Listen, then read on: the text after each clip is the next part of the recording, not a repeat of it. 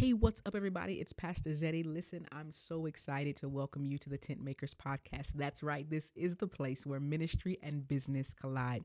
Look, so many of us who are in ministry desire to give it full time effort, but we still have to be concerned about how to make ends meet and how to pay the bills. Many of us have business ideas or aspirations toward entrepreneurship. We believe that our gifts can and should make room for us, but there still seems to be a conflict and some walls that are up that keep us from moving forward with what we desire to do and what we believe God desires for us. So, this podcast is designed to allow us to have that conversation, but also we'll hear from experts, people who are doing this thing and doing it well. In other words, folks that are killing the game. Listen, I hope you'll hit that subscribe button and check the notifications so that you'll know every time we upload a new episode. We're excited about the Tent Makers podcast and we want you to join the community. I'll holler back at you now.